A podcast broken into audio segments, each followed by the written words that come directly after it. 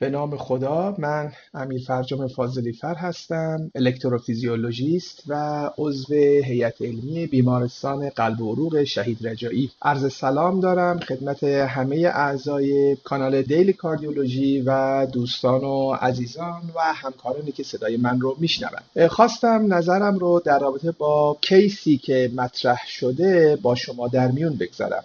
خانم 53 ساله‌ای با استیج 2 فشار خون که علامت بالینی مشخصی نداشته تحت اکوکاردیوگرافی قرار میگیره و LVF 45% برای اون به ثبت میرسه. نکته‌ای که در مورد این بیمار جلب توجه کرده وجود PVC های متعدد در نوار قلب بیمار هست و پاسخ به این سوال که چه عواملی میتونن باعث کاهش قدرت انقباضی قلب در این بیمار شده باشد. همونطور که میدونین خود هایپرتنشن تحت عنوان hypertensive heart disease میتونه یک سری اشکالاتی رو برای قلب ایجاد کنه. اگرچه اختلال عملکرد سیستولیک یکی از عوارض فشار خونهای کنترل نشده هستش، اما غالبا این بیماران بیشتر عوارضی مانند هیپرتروفی عضله قلب و یا دیاستولیک دیسفانکشن شدید و یا بزرگی دهلیز چپ در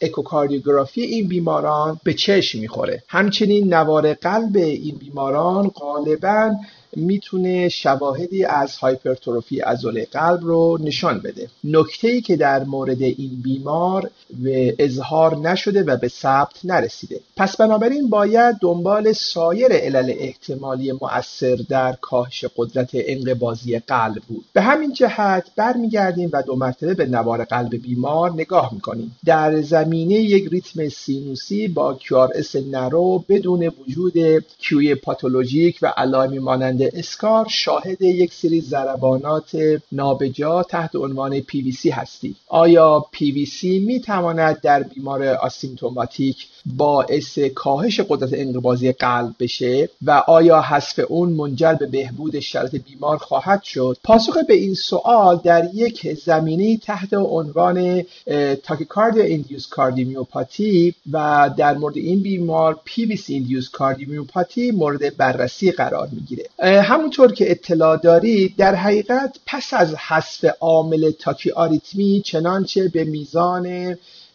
کافی و زیاد در یک مدت زمان مشخص ادامه پیدا کنه، وجود آریتمی های دهلیزی و یا بطنی می توانند سبب بروز اختلال عملکرد سیستولیک در عضله قلب بشن که عواملی مانند شرایط کلسیم هندلینگ و افزایش دیاستولیک تایم و یا سایر اختلالات پاتوفیزیولوژیک منجر به کاهش اختلال عملکرد سیستولیک قلب میشن. استفاده از ترم تاکیکاردیا اندیوس کاردیومیوپاتی هنگام غالبا کاربرد داره که ما شاهد بهبود شرایط عملکرد قلب به خصوص در زمینه سیستولیک پس از حذف عامل تاکی آریتمی باشیم. در حقیقت در بسیاری از موارد پس از حذف این عامل و بهبود شرایط هست که ما می توانیم با قدرت و قوت بیشتری لفظ تاکیکاردیا اندیوس کاردیومیوپاتی رو برای این بیماران به کار ببریم. اما به هنگام مراجعه این بیماران چه نکاتی رو باید مد نظر قرار بدیم و چگونه میتوانیم این احتمال رو مطرح کنیم که PVC در این بیمار میتواند عامل زمینه‌ای اختلال عملکرد سیستولیک قلب باشه؟ به نظر میاد ابتدا از علامت بالینی شروع کنیم. معتقد هستند بیمارانی که در حقیقت تاکیکاردیا اندیوس کاردیومیوپاتی دارند در بالین علائمی مانند تنگی و نفس رو تجربه نمی کنند و یکی از افتراقات مهم در بالین این بیماران هست، چون معتقد هستند LVEDP در این بیماران غالبا افزایش یافته نیست. اما در بیمارانی که دچار کاردیومیوپاتی اولیه هستند یا ایدیوپاتیک شما به جهت افزایش LVDP غالبا علائمی مانند تنگی نفس رو دارند و این بیماران ممکن تظاهرات مانند PVC رو هم نشان بدهند و بروز بدهند. بنابراین بالین این بیمار آسیمتوماتیک است. نکته بعدی که باید بهش توجه کرد این هست که در اکوکاردیوگرافی یک کاهش قدرت انقباضی قلب هست که جلب توجه کرده. در بیماران بیمارانی که عامل زمینه‌ای کاردیوپاتی دارند غالباً سایز قلب افزایش پیدا کرده و یا در اکوکاردیوگرافی شما شاهد وجود اسکار و آکاینزیا در سگمان‌های مشخصی از عضله قلب در مورد این بیماران هستید. می‌تواند عوامل مانند والوولوپاتی و یا وجود یک سری بیماری‌های مانند میوکاردیت هم به اختلال عملکرد عضله قلب منجر بشه. اما وجود سایز نرمال قلب در این بیماران ذهن رو بیشتر میبره به سمت اینکه ممکنه PVC عامل کاهش قدرت انقباضی قلب باشه. همچنین توجه به خود QRS های بیمار نیز اهمیت زیادی داره. همونجور که در مورد این بیمار ملاحظه می‌فرمایید، QE پاتولوژیک و یا علائم مانند اسکار و یا هایپرتروفی قابل مشاهده در نوار قلب به چشم نمیاد. همچنین باید به فکر یک سری بیماری‌های ارثی هم بود، چرا که اونها می‌توانند علائمی مانند PVC رو در مورد این بیمار توجیهگر باشند. بیمارانی که دارای کاردیومیوپاتی قلب سمت راست هستند مانند ARVC، بیمارانی که بروگادا دارند، وجود لانکیوتی و نظایر اینها و یا حتی افرادی که ممکنه پرایمری VF داشته باشند، PVC در نوار قلب اونها ممکنه به چشم بیاد که در مورد این بیمار این گونه نیست. نکته بعدی که باید توجه کرد خود شکل PVC هست، چون در مورد تصمیم گیری برای اینکه در مورد درمان چه کاری صورت بگیره هم به ما کمک میکنه. PVC در این بیمار دارای پترن تقریبا LBB هستش و با 2, 3 و AVF کاملا مثبت که نشان دهنده اوریجین PVC از اوتفلو ترکت هست با احتمال بیشتر از سمت راست، اگرچه نمیتوان در مورد این بیمار قطعا اوتفلو ترکت PVC سمت چپ رو رولو کرد. دیگه چه نکته‌ای در مورد این بیمار حائز اهمیت است؟ فرکانس PVC در نوار قلب این بیمار نسبتاً بالاست و در حضور یک تاکیکاردی سینوسی بیشتر دیده میشه. بنابراین همان گونه که در هولتر این بیمار هم به ثبت رسیده، ما با یک کانت بالای PVC در این بیمار احتمالاً مواجه خواهیم بود. معتقد هستند حتی در بیماران آسیمتوماتیک PVC کانت بیشتر از 25% میتواند توجیهگر اختلال عملکرد سیستولیک بیمار هم باشد و این نتیجه رو به ما نشان بده که حذف عامل زمینی احتمالاً سبب بهبود عملکرد عضله قلب بشه. البته باید به یاد داشته باشیم در افرادی که دارای اختلال عملکرد ساختمانی قلب هستند، کانت‌های پایین‌تر PVC میتواند به تشدید وخامت قلب این افراد منجر بشه. لذا در کانت‌های پایین‌تر نظیر حتی 10% هم در صورت وجود میتوانند یک بیماری که از DCM ایدیوپاتیک رنج میبره یا یک بیماری که به جهت MI دچار اختلال عملکرد سیستولیک قلب شده به تشدید وخامت شرط قلبی اون منجر بشه. نکته دیگه‌ای که باید در مورد PVC اظهار داشت این هست که PVC در این بیمار شورت کوپ نیست، یعنی PVC در قله موج T و یا در قسمت موج T واقع نشده و همین امر به ما نشون میده که در مورد این بیماران احتمالاً ریسک کمتری از پرایمری VF رو ما باید انتظار داشته باشیم. البته به یاد داشته باشیم که پرایمری VF در 85% مربوط به PVC های پورکینج سمت چپ هستش از فاسیکل قدامی یا خلفی چپ و 15% موارد اوتفلو ترکت سمت راست میتونه عامل وقوع پرایمری VF باشه.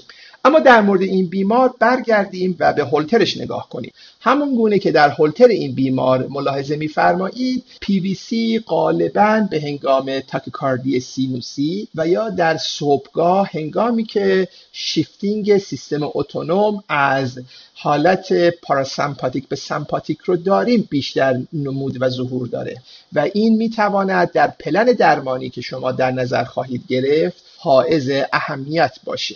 لذا در این بیمار اگر بخوایم به طور خلاصه برگردیم و پلن درمانی رو بذاریم، یک PVC با کانت بالا در یک ECG تقریبا نرمال به همراه یک LV دیسفانکشن مشاهده می‌کنیم که غالباً PVC با افزایش سرج سمپاتیک نمود و ظهور بیشتری داره. از آنجایی که استیج 2 هایپرتنشن در کنار بهبود شرایط کیفی زندگی و یا کاهش وزن.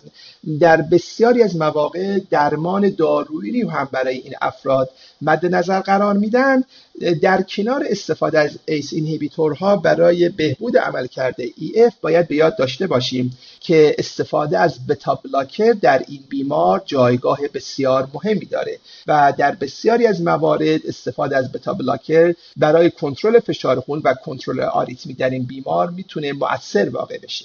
بعد از بتا بلاکرها، کلسیم چنل بلاکرها نیز در بعضی از بیماران میتوانند پاسخ خوبی رو به همراه داشته باشند.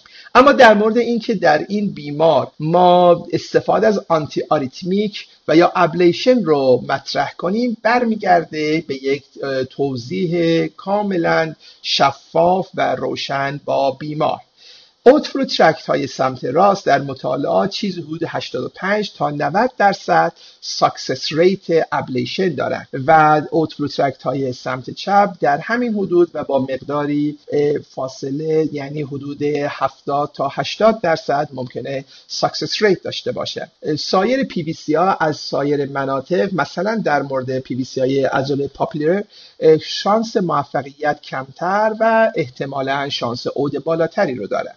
همچنین آنتی آریتمیک هایی که در مورد این بیمار بخوایم مورد استفاده قرار بدیم، به نظر میاد که استفاده از آنتی آریتمیک های کلاس 1C که سردسته اون فلکایناید هست میتواند پاسخ بهتری رو در کاهش کانت پی وی سی در این بیماران به همراه داشته باشه.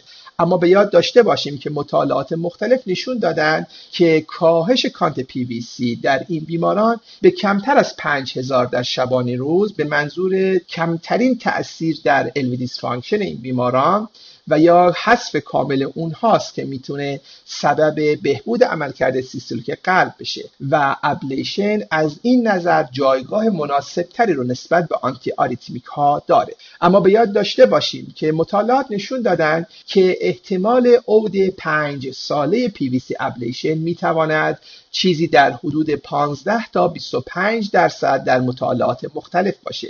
از آنجایی که این بیمار بدون علامت بوده، فالوآپ دقیق این بیماران دارای اهمیت خیلی زیادی هست، چرا که در این بیماران ممکنه به جهت عدم مراجعه و تشدید وخامت عملکرد سیستولیک هنگامی به شما مراجعه کنند که عملاً حذف عامل زمینی نمیتواند بهبود چشمگیری در عملکرد عضله قلب داشته باشه.